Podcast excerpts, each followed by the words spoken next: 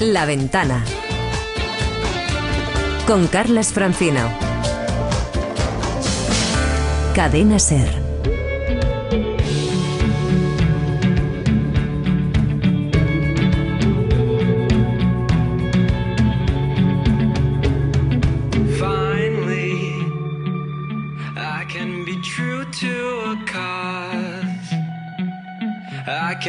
Far from the money.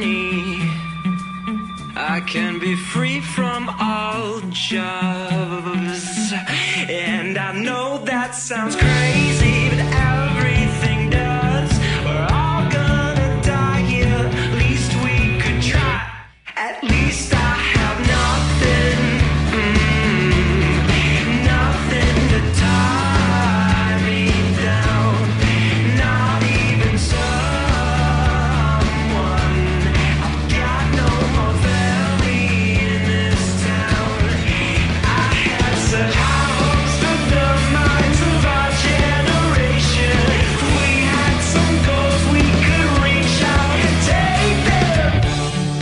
Son las 6 y 11 minutos de la tarde, las 5 y 11 minutos en Canarias. Hoy nos hace una ilusión especial, muy especial de verdad, abrir una ventana hasta el país de origen del whisky.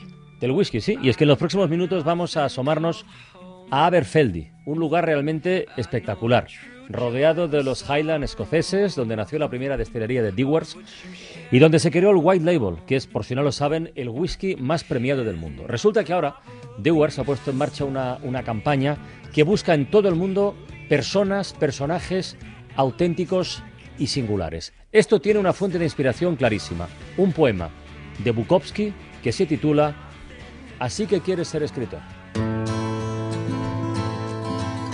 Si no te sale ardiendo de lo más profundo de ti, a pesar de todo, no lo hagas. A no ser que salga espontáneamente de tu corazón, de tu mente, de tu boca, de tus entrañas, no lo hagas. Si lo haces por dinero o por fama, no lo hagas. Si lo haces para llevarte mujeres a la cama, no lo hagas. Si te cansa solo pensar en hacerlo, no lo hagas. Si estás intentando escribir como cualquier otro, olvídalo. Si tienes que esperar a que salga rugiendo de ti, espera pacientemente. Pero si nunca llega a rugir, haz otra cosa. Si primero tienes que leerlo a tu esposa, o a tu novia, o a tu novio, o a tus padres, o a cualquiera, no estás preparado. No seas pesado y aburrido y pretencioso. No te consumas en el amor propio. No lo hagas. A no ser que salga de tu alma como un cohete, no lo hagas. A no ser que el sol que hay dentro de ti esté quemando tus tripas, no lo hagas. Cuando sea verdaderamente el momento, si has sido elegido, sucederá por sí solo. Y seguirá sucediendo hasta que mueras, o hasta que muera en ti. No hay otro camino, y nunca lo hubo.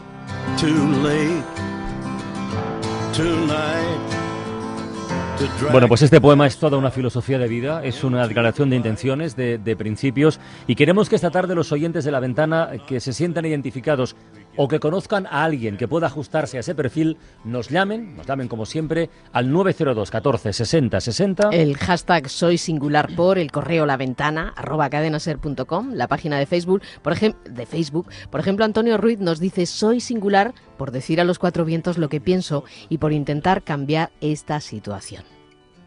Have you come to raise the dead? Bueno, pues a la espera de las historias de nuestros oyentes, nos vamos en directo hasta Aberfeldy. Toñi Fernández, buenas tardes. Hola, muy buenas tardes, Carlos. Hola Toñi, ¿qué ves ahora mismo desde tu ventana? A ver, cuéntanos. Pues veo el invierno, el invierno húmedo, gris, entre 10 y 15 grados, pero por lo visto este whisky escocés de White Label tiene dos secretos. Uno es la fórmula, la mezcla perfecta que tiene más de 100 años. Acumula ya y me temo que no vamos a conseguir descubrir. El segundo secreto es este tiempo sin sol. Veo las tierras altas. Este nombre tan mágico, este nombre de Juego de Tronos, esconde un arco iris completo solo de verdes, denso más claro, denso más oscuro, denso casi negro, casas idénticas de piedra, carreteras estrechas y sinuosas con el slow, slow, despacio, despacio, pintado en el asfalto, un lago, montañas por todas partes y todo como recién fregado porque aquí no deja de llover.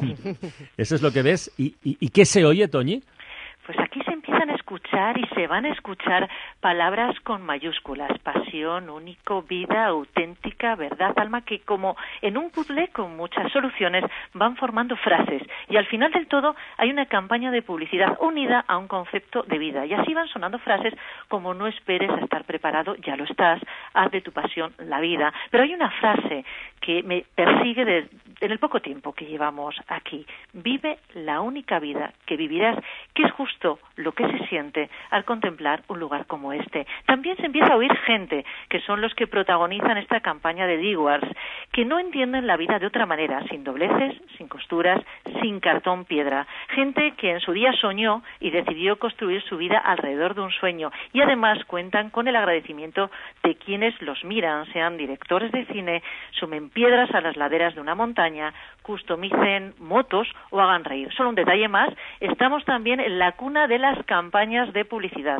Tommy Dewars, hijo menor del fundador de la casa Dewars, fue pionero en el mundo de la publicidad y ya en 1890 dio dos vueltas completas al mundo para hacer de un pequeño negocio de vinos y licores una marca global líder del mercado del whisky a nivel mundial. Tenía razón Toño Fernández, la puesta en marcha de esta campaña Life's True ha permitido encontrar, primero buscar y después encontrar personas libres y auténticas de todo tipo y por todo el mundo. Un norteamericano, sí, de 27 años, que escala sin cuerda. Un taller parisino de customización de motos, un constructor manual de muros en laderas y montañas del norte de Gales, y también los españoles ahí tienen o tenemos nuestra cuota, ¿no? Desde un corresponsal de guerra muy bueno, David Beriain, pasando por, por Joaquín Reyes, en fin, que no necesita ni presentación, o por el cineasta Juan Antonio Bayona, que ya se asoma hasta ahora a la ventana. Juan Antonio, buenas tardes. Buenas tardes. ¿Qué tal, amigo? ¿Cómo estás? Pues muy bien. Oye, el poema de Bukowski, en fin, que es fantástico, por cierto, habla de hacer las cosas y de vivir con, con pasión. Y si no, mejor no hacerlas. ¿Militas en esa idea, Juan Antonio? Bueno, es que no me queda otro remedio. Eh, es que realmente a la hora de, de, hacer las cosas o las haces con pasión o no, o no, o no sé hacerlas, realmente. ¿Qué tiene, qué, tiene que ver, qué relación guarda la pasión con la vocación, por ejemplo, con la vocación por hacer algo? Yo creo que en el fondo todo es seguir tu instinto, ¿no? Ya desde pequeño, antes de que racionalices las cosas, antes de que las pienses, las sientes, ¿no? Y, yo siempre me he dejado llevar por eso. Para mí el, el, cine y, contar cosas con la cámara siempre ha sido una algo más que una pasión era mi vida y, y, la verdad es que no sé hacer otra cosa. Si me pusieras a hacer otra cosa intentaría hacerla bien pero no, no sabría muy bien cómo hacerla. Tú que has demostrado y, y, lo demuestras a menudo que con, con, la pasión con el convencimiento y con las ganas de ser auténtico se puede vivir que eso es una manera de ver la vida de entenderla ¿qué le recomendarías voy a decirte un joven pero en fin cualquier persona pero digamos un joven que tenga una vocación como la que tenías tú y al que le digan, como te dijeron a ti seguro en su momento, mira niño, la ilusión no da de comer. Hombre, a mí siempre que me no sé, no sé si la frase a ti fue esa exactamente, ¿eh? pero seguro que algo parecido. Cuando me piden consejos eh, la gente que estudia cine, yo siempre les digo que escuchen, que mi consejo es que escuchen todos los consejos, pero después hagan lo que les dé la gana. Que realmente lo que tienes que seguir es eh, la pasión, el instinto, la vocación, lo, que te pide el cuerpo y eso se reconoce. Eso cuando lo, cuando lo sientes, cuando lo vives, eh, es, genuino.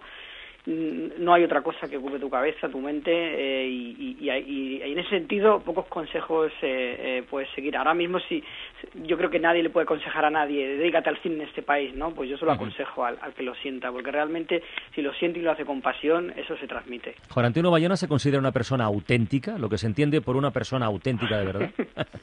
o menos sé. Eso incluye ser coherente, ser honesto, ser muchas cosas, ¿eh? Claro, sí, yo lo que intento ser es honesto, ¿no? Y la honestidad realmente la, la, encuentras cuando comunicas eh, de tú a tú, siempre intentando mirar a, la altura de los ojos del espectador, nunca estando eh, por encima y, y, contarle cosas que realmente para ti sean importantes y, y que te toquen, ¿no? Yo creo que cuando realmente hay algo que sientes de verdad genuino y que te emociona, y, es una emoción profunda y auténtica, eso emociona a todo el mundo, porque ninguno somos un perro verde eh, que nos gusten las cosas raras, ¿no? Oye, ¿cuántas personas auténticas has conocido en tu vida? ¿Centenares? ¿Decenas? ¿O, con una mano con una mano vale? Yo he conocido a gente muy auténtica, gente maravillosa gracias a este trabajo y gente con la que intentas estar arrimado el mayor tiempo posible para, para aprender de ellos y que se te pegue un poco. Juan Antonio Bayona, muchísimas gracias por asomarte a la ventana esta tarde y muchísima suerte. Un placer, gracias, Carlos. Un abrazo, amigo. Javier Coronas, buenas tardes. Hola, buenas tardes, Carlas. ¿Y, y, y tú ¿Dónde qué pintas en Aberfeldi? Ahí, ahí. ¿Y tú qué pintas en Aberfeldi exactamente? Pues yo pienso que estoy rodeado de personas singulares, pero yo por mi tamaño y mi tripa soy una persona plural, que a- a- acaparo más de una persona singular sola. Y pienso pues que, que nos ha costado mucho venir, que esto está muy lejos, que parece un campo de fútbol puesto cuesta arriba con casas en medio, porque está todo muy verde, muy verde, muy verde, y que es verdaderamente muy bonito. ¿Qué habéis hecho y sobre todo qué vais a hacer en las próximas horas, Javier? Pues hemos hecho llegar, que no es poco, y ahora nos están esperando unos Land Rovers que nos van a hacer una, un safari por los Highlands, subiéndonos por la montaña, y me han dicho que hay como dos o tres paraditas en las que nos dan un chupitillo de whisky ya para empezar a, a- a testar este producto. Y luego pues, tenemos una parrillada a las 7 de la tarde, una cosa así, ocho horas peninsulares, y con una especie de barbacoa, y luego tenemos un cóctel, fiesta con una actuación de Joaquín Reyes, y mañana más actividades a las 9 de la mañana ya. O sea que no nos dejan parar. Pero tú prometes comportarte, ¿verdad? No, no, no, no, eso tienes que haberme dicho antes de, antes de venir, ahora ya no, ahora ya no, ahora puedo decirte lo que quiera, o sea que voy a intentar hacer un reportaje gráfico para que tengáis ahí alguna reseña y que os pueda contar con imágenes lo que estoy viendo por aquí, que realmente es muy chulo, muy chulo, muy chulo. O sea que podemos verlo en cadenaser.com. Eh, déjame que lo haga primero, porque no sea que luego me pase lo de siempre, que me quedo sin batería, que pierdo la cámara o alguna cosa así. Yo lo voy a intentar. Y si sale algo digno, lo colgaremos en la página para que nuestros oyentes vean la maravilla de, de este país. Corona, Es solo una bonito. cosa, solo una cosa. Eh, simplemente recuerda que el próximo viernes tenemos programa, tenemos ventana en Maspalomas, en Canarias, ya lo sé, voy a, en llegar, Expo voy a llegar Meloneras. Pero llegarás, Voy a llegar ¿no? apurado, pero llegaré, ya te llevaré algo, no te preocupes. Sí, yo llegaré. Tengo que ir a Gran Canaria, tengo que ir. Es ineludible esa cita. Muy bien. Javier Coronas, te hemos echado de menos hoy en Todo por la Radio. Yo también os echo de menos a vosotros, sobre todo los fines de semana. Un abrazo muy grande. Un abrazo, guapo. Toñi Fernández, ¿alguna cosa más para cerrar ya para completar este relato, esta ventana? Bueno, pues lo dejamos aquí y buscamos buscamos personas singulares. Recuerden, llamadas de los oyentes 902 14 60 60. Sí, el hashtag soy singular por el correo laventana arroba cadenaser.com y la página de Facebook. Por ejemplo, David Starr dice, bueno, yo soy singular por el don de la inoportunidad. Y a ver qué les parece esto. La mer qu'on voit danser le long des golfes clairs a des reflets d'argent. La mer, des reflets changeants. Cuando estabas dentro de mi vientre, has disfrutado navegando, nadando, bailando, comiendo. Has tenido unos nueve meses espectaculares. Me has hecho sentirme fuerte, valiente, feliz. Ha sido una delicia todo el embarazo. Tu padre nos ha cuidado y querido como no se puede querer más. Has sido muy deseado y muy querido. Hay algo muy mágico en ti. Nos has hecho madurar. Sin saberlo, serás el motor de nuestras vidas. Eres de mar. Te concebimos en el mar del Caribe, en San Blas. Más concretamente en Chichime, en nuestro velero el Yu. Entre ola y ola con mucho amor y muchas ganas de que algún día llegaras. Tu padre y yo esperamos de todo corazón te guste tu nueva vida con nosotros. Una vida algo salvaje, pero que intentaremos dentro del desorden poner un poco de orden para que puedas tener un buen aprendizaje. Te espera una vida de mar, de naturaleza, de culturas diferentes y muchas aventuras.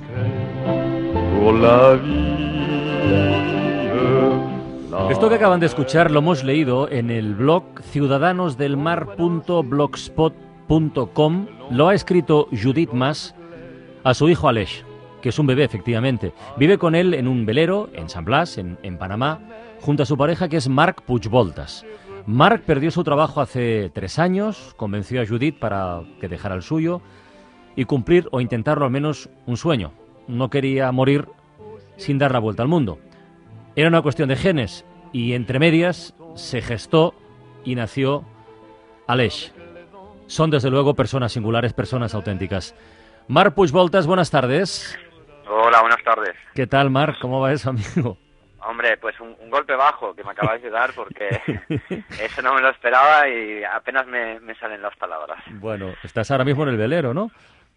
Sí, ahora estoy aquí con Judith, Aleix y Trufa también.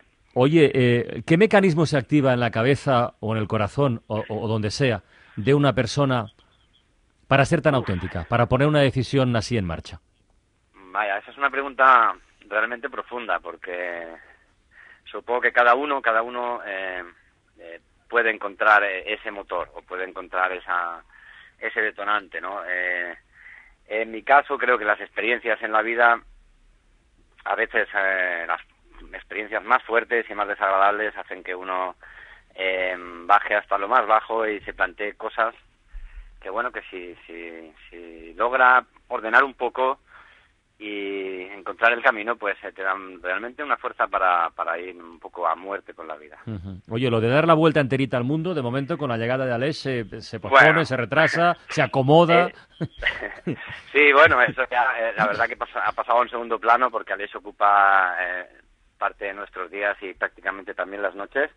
Así que la idea ahora es Alex y bueno, estamos mm, tenemos un problema de infraestructura porque el tema de trabajar con el mismo barco y, y vivir en él es complicado, pero bueno, eh, hemos conseguido otro barco y parece ser que seguiremos por aquí mm, trabajando igual. Judith y Alex em, permanecerán en el Yu, en alguna zona determinada de, de, de San Blas y yo seguiré trabajando con otro barco y por la zona. Porque exactamente cómo, exactamente cómo os ganáis la vida ahora, Marc, Pues, eh, pues en, paseando a gente, haciendo charters.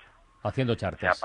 sí, o sea, estamos anunciados en alguna página web y de hecho ahora estamos en, en negociaciones con los indios Cuna porque es una zona muy muy especial donde no se ha tocado nada, donde ninguna inversión extranjera se ha montado ningún hotel ni nada, o sea, es totalmente virgen. Entonces eh, se está haciendo un pacto con los indios para hacer un, un- bueno un- un número limitado de charters y, y que se pueda visitar, pues eh, en velero es la mejor manera, un sitio realmente espectacular, sinceramente. Oye, Marc, hemos empezado con un golpe bajo y vamos a terminar con un atraco. ¿eh? Vamos a terminar con un Claro. atraco. Eh, en una escala, yo no sé si eres de ciencias o de letras, en una escala de 0 a 10 de felicidad, ¿en qué punto estáis ahora? Si te digo la verdad, nos abruma la vida, eh, nos abruma la vida con Aleix en el barco. Acabamos de hacer el traslado porque estábamos medio instalados en tierra, aquí al lado de San Blas, pero instalados en tierra por un tema de infraestructura. Y bueno, yo te diría que un 11, si existe eso, porque estamos, eh, bueno, esta- una vida muy intensa, realmente recolocando todo y sinceramente mucho trabajo, porque no ha sido fácil estos meses entre que nos hemos tenido que separar al principio y yo no podía perder aquí un poco el ritmo del charter, así que yo me vine aquí eh, pues como dos meses antes que Judith, Alex tan solo tenía dos meses. Y estos meses viví poco con Alex y entonces ahora yo estoy muy feliz y, y Judith os puedo asegurar que también. Pues eh, Marc Puig Voltas, eh, para ti, para Judith y para Aleix, un abrazo enorme. Ok, muchísimas gracias. Mucha suerte, guapos. Venga, un abrazo. qu'on danser le long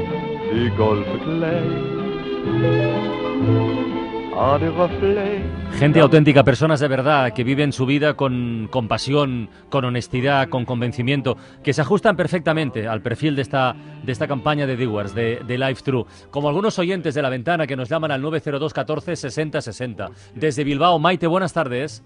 Hola, buenas tardes, Hola. Carlos. ¿Qué tal? Carlas. ¿Cómo estamos? Pues muy bien. Buscamos seres excepcionales, singulares, potentes, especiales. ¿A quién conoces tú?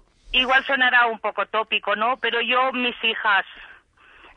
¿Qué edades tienen tus en hijas, este Maite? caso, una 30 cumple el 22 de este mes Sí. y la otra tiene 35. ¿Y por qué son tan especiales? Pues yo hablé contigo hace ya un tiempo que tuve una operación de riesgo muy grande Sí. y pedíais, nos solicitabais una canción que nosotros nos trajera recuerdos.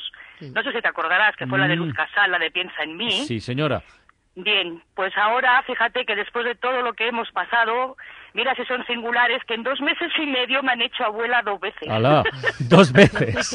A ver, Dos a falta de una. empezó las dos embarazadas, al mi- bueno, primero la mayor, Ya, ya. a los dos meses y medio me llama la otra que también está embarazada, una que vive en Ibiza corre para Ibiza porque va a parir, que va a tener la niña, después la otra que vive en Barcelona, vete para Barcelona, que va a tener otra niña, total, más singulares, imposible, así que fíjate, esto es, me desborda. Maite, eso es vida y lo demás son tonterías, ¿eh?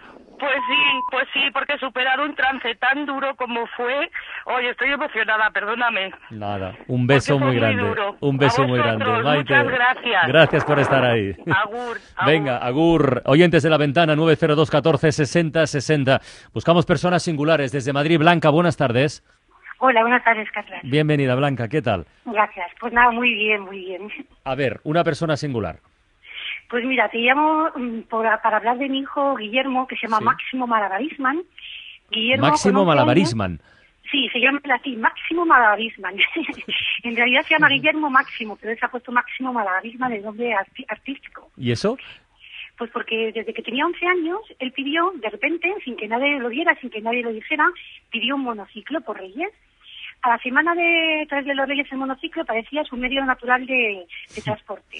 Y entonces desde los 11 años empezó con los malabares, con el monociclo, va en un monoci- un monociclo jirafa, eh, hace, bueno, y además es malabarista, bueno, hace masas con, con siete masas, con ocho bolas, bueno, es- hace acrobacias, y nadie nunca en la familia ni nada, nada, nadie, simplemente le sabía de dentro y lo que quería hacer. Entonces, pues nada, aquí tiene, él ha estudiado en el Instituto Carlos Monzón, de aquí de Ujú. Majadahonda, y él ha, ha enseñado a todos los niños, porque da clases los, los lunes y los miércoles gratuitas, a los niños para que aprendan malabares y a montar en monociclo. Y ahora mismo está en Bruselas, ha terminado el bachillerato, tiene 18 años, que los cumplió el 30 de, de mayo, Sí. y se ha ido a Bruselas porque estaba haciendo, quiere entrar en la escuela de circo de Uy. Bruselas y están haciendo las pruebas, ha sido seleccionado porque tenía una preselección entre, hay so- solamente 60 en todo el mundo y ahora está la preselección que dejan a 15. Bueno, este Guillermo es un crack. Bueno, Guillermo es una persona, además es auténtico, es, bueno, lo lleva y lo vive. La condición en casa fue, dijimos, bueno, mira, Guillermo, si te quieres dedicar a esto, bi- bien, perfecto. Tienes que estudiar bachillerato y tienes que hacer la selectividad. Ha terminado la selectividad con, que ha hecho con un 8,9 de media, de solamente sin las especiales, y el bachillerato ha sacado un 8,2 de media. O sea que, y el tío se ha ido eh, a Bruselas, pues nada, a, a buscarse la vida, y si sales, irá para allá. Muy bien, Y lo Blanca. bueno que tiene bien. también es que con 17 años le Sí. hicieron presidente de la mm, Asociación de Malabaristas y Motociclistas de Majadahonda. Y es el que lleva a todo el grupo de malabaristas de aquí de Majadahonda, que es un grupo de edad buenísimo y de buena gente. Pues es una historia fantástica, Blanca, de verdad. Felicidades, ¿eh? Felicidades de corazón. Y un beso muy grande. Eh, Julio Castrillo nos dice, yo me considero singular porque hoy he entrado en el club de los que no tienen hipoteca. Dice, hoy, después de 15 años, pagué el último recibo y no sin sufrimiento los dos últimos años. Así que felicidades, Julio. Venga, el último ejemplo. Debajo del puente en el río hay un mundo de gente. Abajo en el río, en el puente. Debajo del puente en el río hay un mundo de gente. Abajo en el río, en el puente. Y arriba del puente las cosas pendientes. La gente que pasa, que mira y no siente. Tomates, lechugas y pan del mercado. Te quiero, te odio, me tienes cansado. Ya Esta campaña de Dewars Live True que nos ha llevado hoy hasta Escocia en directo nos recuerda un poco, nos recuerda bastante a una petición que hicimos no hace muchos días aquí en la ventana a los oyentes de que nos explicaran, que nos presentaran a sus héroes cotidianos. Ese día un oyente llamó para contarnos que una pareja en Madrid se dedica hace tiempo a repartir bocadillos en la Plaza Mayor y calles adyacentes a gente que no tiene recursos. Nos ha parecido que esta tarde era un buen momento para, para conocerlos un poquito, un poquito más de cerca, ponerles cara y ponerles, y ponerles nombre. Claire Iziquel, por ejemplo, es francesa, lleva desde el año 2000 en España, trabaja en logística en una empresa americana y junto a Camilo Medina, que es colombiano, pues son los que reparten desde hace eso, bastantes semanas, mes y medio ya, bocadillos en el centro de, de Madrid. Claire, buenas tardes. Hola, buenas tardes, Carlos. Buenas tardes, bienvenida. Muchas gracias. ¿Cómo, cómo de verdad, eh, nos preguntamos cómo, cómo nace esta historia, cómo se toma la decisión, por qué estáis haciendo esto exactamente? Pues mira, eso es una cosa que yo hice hace unos 10 años, cuando la gente todavía no tenía tanta, tanta hambre y salíamos a, a dar bocadillos, a tomar café, a charlar mucho con la gente de la calle. Y hace, yo he hecho más, más cosas en ONGs y hace últimamente con la crisis, pues sabemos que la gente, la verdad, cuando salimos a las calles tiene hambre y nos parece, nos parece básico poder, nosotros no tenemos tampoco muchos recursos, pero por lo menos Mm. tenemos un trabajo, un techo y nada, y hemos empezado a hablar de, yo llevo un año intentando hacer esto y con la ayuda de Camilo, que ahora no puede estar porque está trabajando, pues, pues se ha montado esto, pero es una cosa muy sencilla, ¿sabes? Nos pusimos, Claro. nos pusimos de acuerdo, hablamos con los amigos, con la panadera del barrio que nos guarda lo- el pan, con mucha, mucho ánimo de nuestros amigos, mucha energía positiva, mucha, muchas ganas y eso se ha montado muy rápido, muy rápido. Claire, ¿cuántos bocadillos podéis repartir en un día de los que salgáis? Pues mira, ahora mismo Camilo con su grupo de gente va los jueves después del trabajo, Sí. además a las 11 de la noche, y dan un mínimo de 40 bocadillos cuando se quedan cortos, se quedan muy cortos. 40 bocadillos. ¿Y- y Estamos- sí. cuántos días habéis salido ya? Pues mira, ya llevan tres días, nosotros salimos dos días antes Ujú. también, así que son cinco, cinco, cinco veces ya. Y queremos montar otro grupillo de los domingos por las noches o el lunes por las noches, que, que la gente se queda el domingo por la noche sin tienen de comer, pues no tienen de cenar. Así que estamos pensando en montar otro grupo para el domingo. Y claro, los que se quieran apuntar, bienvenidos sean, porque es que hace falta muchísima gente, tiempo, ganas y, mucha gente para repartir mucho bocadillo, porque no es solo el centro de Madrid. Cuando cada uno vayamos por nuestros barrios, pues se ve que hay gente, el chico del semáforo que pide dinero, el chico de la panadería que está ahí esperando dinero, le invitas a un bocadillo, yo creo que, que ahí por lo menos pues algo das, así que pues mucha, muchas ganas, mucha amistad y mucha gente, la verdad. Bueno, pues Claire y Ziquel, eh, felicidades, enhorabuena de corazón. Muchas gracias a vosotros. Gracias por asomaros a la ventana y mucha suerte. Gracias, hasta. Bueno, pues ha sido fantástico poder dedicar estos minutos de radio a conocer historias y perfiles tan particulares. Todo, prácticamente todo está conectado en la vida. Los viajes, la radio, la publicidad. El punto de arranque de esta historia es una campaña de promoción de Dewars, Life True, pero eso permite precisamente encontrar personas auténticas que viven la vida, como decía el poema de Bukowski, con pasión, con convencimiento y que no se engañan, que aspiran en definitiva a ser o a intentarlo el mejor.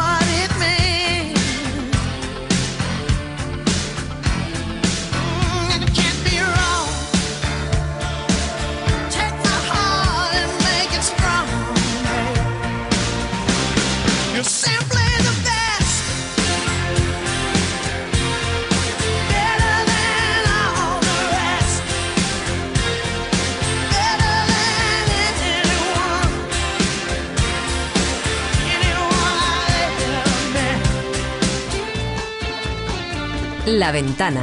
Cadena Ser.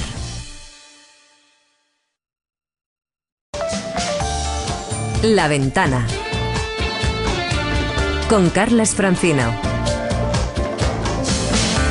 Cadena Ser. Son las 7 menos cuarto, las 6 menos cuarto en Canarias. Luis Piedraíta, buenas tardes. Hola, buenas tardes. tardes. y bienvenido. ¿Tienes preparada tu reflexión del meñique? Está ya cocidita aquí. Tú sabes que los jueves en la ventana hay un concurso de microrelatos, ¿verdad? Lo Ah, sabes desde sí, hace tiempo. sí, sí, claro. Hace muchas temporadas y que estamos ya en la fase final. Que quedan ya poquitas semanas para finales semanales, ya no queda ninguna final mensual. El próximo jueves, el día 11, haremos la final de temporada. El ganador se va a llevar 6.000 euros. Tú todo eso lo sabes. muy- pero como microrelatos, macropremios. Esto es un oxímoron casi, Microrelato, Carlos. macropremio, efectivamente. Bueno, no es para que concurses, o sí, si quieres en el futuro, pero tú sabes que de cualquier hecho, de cualquier episodio, de cualquier frase, de cualquier historia, se puede construir un relato, ¿verdad? Eso se, está aprobado. Vamos a ponernos en situación, ya verás, a ver qué opinas. Beyond the sea.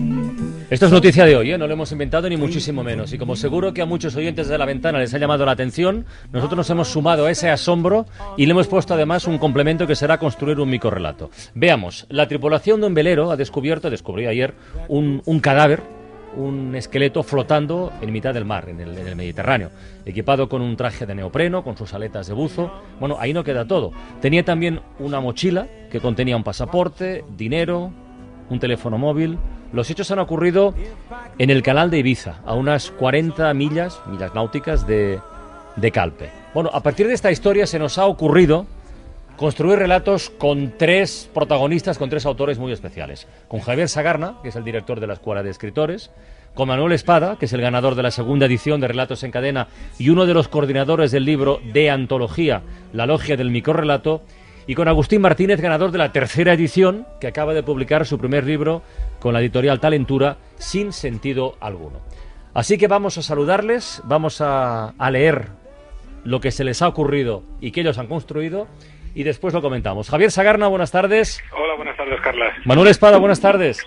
Hola, buenas tardes. ¿qué Y gracias especiales porque Manu está de vacaciones, por cierto, en Formentera, muy cerquita de donde han ocurrido los hechos del, del buzo famoso. Y Agustín Martínez, buenas tardes también. Hola, buenas tardes, Carlas. Bueno, bienvenidos a los tres. A ver, vamos a escuchar los relatos y luego comentamos un poquito. La propuesta de Javier Sagarna es esta.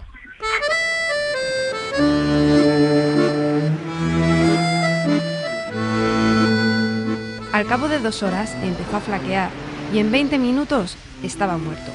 La mochila lo arrastró al fondo y la corriente se lo fue llevando. Los peces cayeron sobre él hasta vaciarlo y ya nada volvió a acercársele.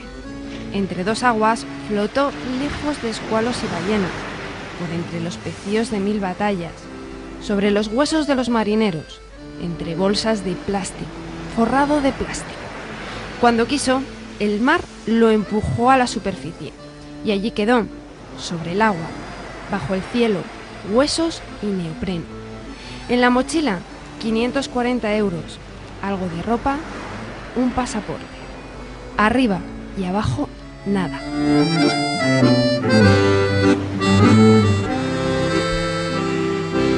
Javier, ¿cuál es la beta de la que tiras para construir esta historia? ¿La del observador? ¿La del viajero? Sobre todo, eh, lo que tuve muy claro desde el primer momento es que no me interesaba demasiado ni antes ni después, ¿no? No me interesaba lo que había sucedido antes, cómo habíamos llegado hasta aquí, ni qué consecuencias tenía, etcétera, ¿no? Me interesaba esa imagen, ¿no? Esa imagen que, me- que la verdad me pareció muy potente, me pareció que tenía que contenía algo, ¿no? Entonces, un poco como suelo decirle siempre a los alumnos, me puse a bucear en ella, a su- vez, ¿no? Me puse a profundizar sobre la imagen y ver qué, y ver qué salía, ¿no? Y poco a poco el texto, pues, se me fue llenando de, de vacío que fue de lo que se fue llenando, ¿no? Había vacío por todas partes, había soledad, ah, y, y poco a poco, claro, fui encontrando que, que lo que a mí me había, me había movido en esa imagen era de alguna manera que era una especie de una vida que ya no es vida, embutida en una, en una protección que no sirve para nada, ¿no? Entonces, mm, a mí de repente me mm, fue por ahí, ¿no? Fue un poco casi de la, la de la introspección, ¿no? es decir, ¿por qué me mueve a mí esta imagen? Y voy a bucear en ella hasta que encuentre qué es lo que, qué es lo que significa para mí. Este sería un modelo de relato introspecto descriptivo para entendernos. Vamos a ver por dónde ha tirado Manuel Espada. Latitud 38 minutos norte, longitud 0 grados este. El capitán confirma las coordenadas del naufragio. El mar está enrabietado, escupe olas de espuma por la boca, como un grifo de cerveza estropeado. Cuatro submarinistas ansiosos se tiran al agua. A 50 metros de profundidad, entre el matojo salvaje de Posidonia y el lodo, aparece su silueta. El barco de Abdelaziz. Los buzos se dividen para inspeccionar el buque del pirata bereber. Dos de ellos entran por la popa, otro se queda fuera vigilando y el cuarto accede por un agujero en la proa. El buzo que entra por la proa lo encuentra. Allí está el tesoro. Más de 500 monedas de oro rodean al esqueleto de un bucanero. Después de 600 años, los huesos permanecen intactos en actitud desafiante. Sus cuencas vacías parecen mirarle a los ojos. Cuando el submarinista trata de coger una de las monedas que el esqueleto sujeta con sus falanges desnudas de carne, el buzo nota un tirón en la muñeca. Una corriente de agua tambalea el barco y lo desplaza. Los cazatesoros suben al buque nodriz a toda prisa. Solo llegan tres a bordo, pero tienen que irse. Un velero se acerca hasta ellos. Bueno, Manuel ha optado por el, por el relato aventurero, ¿no, Manu? Sí, bueno, no quería contar tanto lo que ha pasado, sino lo que podría haber pasado, ¿no? Y una de las cosas que se me ha ocurrido que podría haber pasado, pues es eh, los piratas del Odisei, que vienen a esquilmar las costas, pues que dan con un pirata de los de verdad, y entonces hace, se queda con el traje de, de ese buceador, y, y el pirata del Odisei, pues supuestamente se queda dentro del, del barco, ¿no? Del barco pirata de verdad, de un bereber. Es, es- esa aventura, esa con moraleja incorporada, sí señor. Sí, le he puesto el nombre del pobre chico que se ve que es un, era un inmigrante que, que intentó cometer la locura de cruzar el, Sí. el estrecho a nado y bueno, un poco que sirva de homenaje por, por esa otra víctima, ¿no? Bueno, pues vamos con la tercera propuesta, la de Agustín Martínez. A ver qué se le ha ocurrido a Agustín.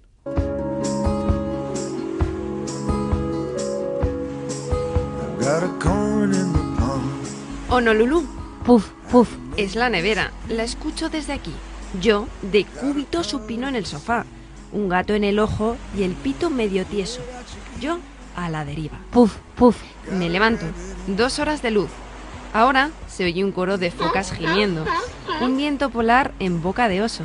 Una jauría de esquimales sucios que gritan Honolulu. Puf, puf. Abro la nevera. A lo lejos, si se cierra un ojo y mira, se ve a Tío Nut. Grande, grande como un oso de grande, con su ojo de pez muerto, colgando y borracho, tras seis strippers francesas. Puf, puf. Me ajusto el traje de buzo y subo al taburete. Veo por última vez mi lata de atún, su caja de supositorios.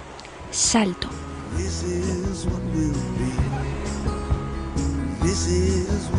Agustín, amigo Hola. mío, tú dirás. ¿Qué tal? Bueno, bueno, pues, bueno, pues a mí me interesaba un poco el tema de la metáfora, pero Sí. al revés, ¿no? A partir de un hecho que, pues, eh, coti- bueno, que es cotidiano y que, y que es algo dramático, tirar un poco por la veta del humor y trasladar el, eh, el tema, digamos, a otro ámbito cotidiano, pues de- donde también se puede desarrollar un poco la deriva y la vorágine y sobre todo tirar un poco del tema del humor. Me parece que también nosotros podemos naufragar, aunque sea dentro de, de una nevera, ¿no? Bueno, pues la verdad que sin- son tres propuestas fantásticas, tres vías muy distintas además, pero desde luego ahora entendemos por qué Agustín Martínez y, y Manu Espada han ganado ediciones del concurso Relatos en Cadena y por qué Javier Sagarnas, director de la Escuela de Escritores. Amigos, muchísimas gracias a los tres, perdonad por el atraco y Javier hasta el próximo jueves. Muchas gracias. Hasta Venga, hasta luego.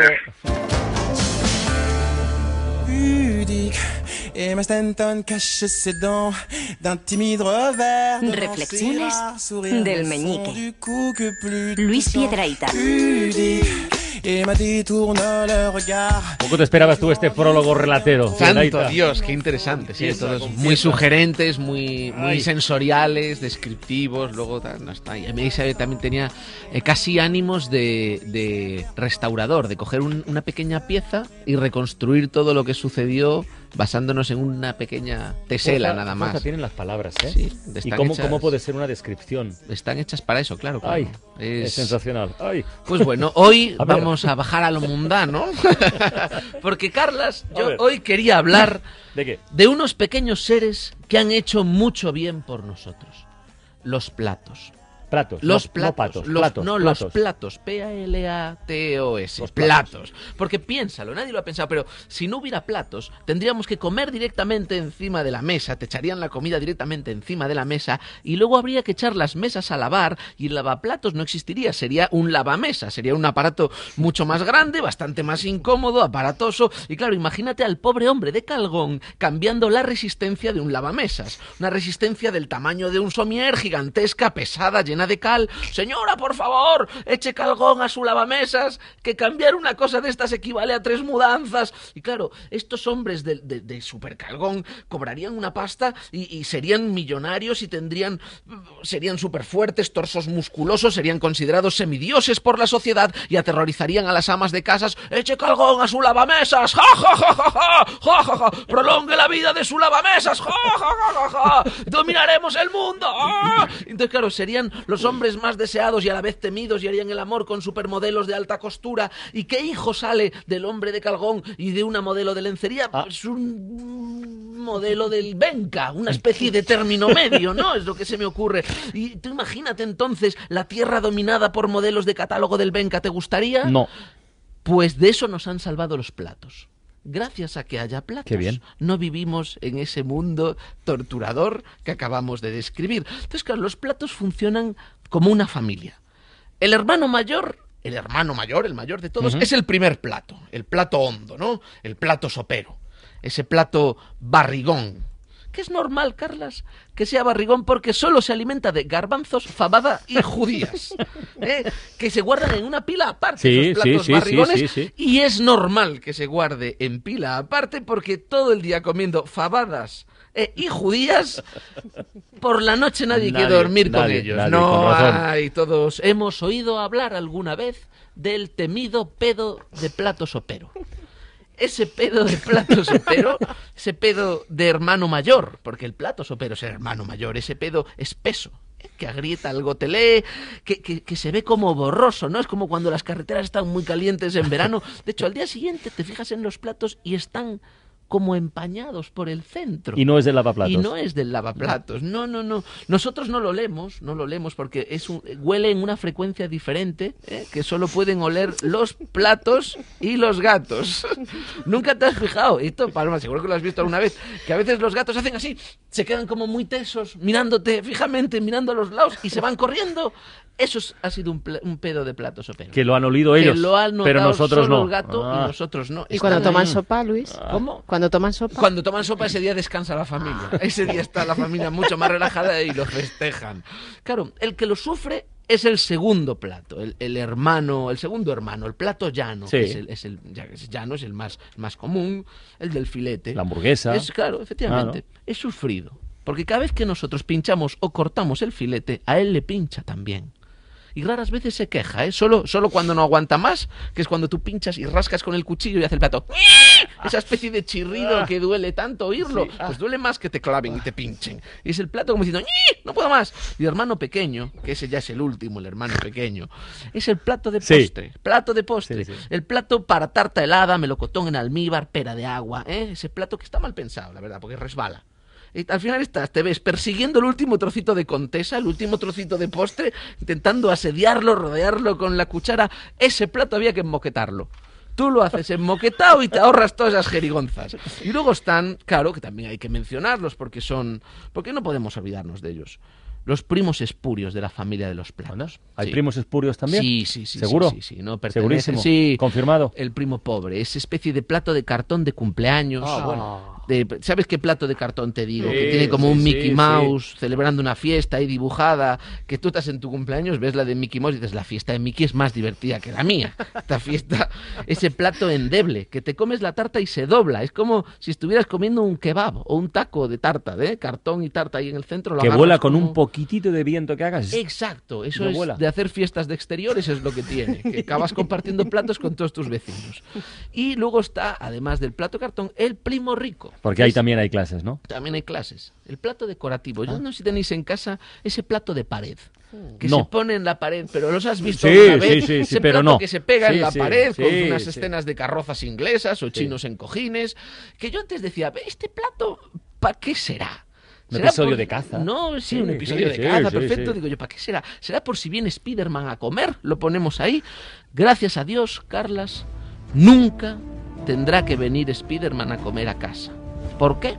Porque gracias a Dios existen los platos y gracias a Dios no nos vemos obligados a vivir dominados por esos rudos y musculosos hombres de Calgón que nos cambiarían las resistencias del lavamesas.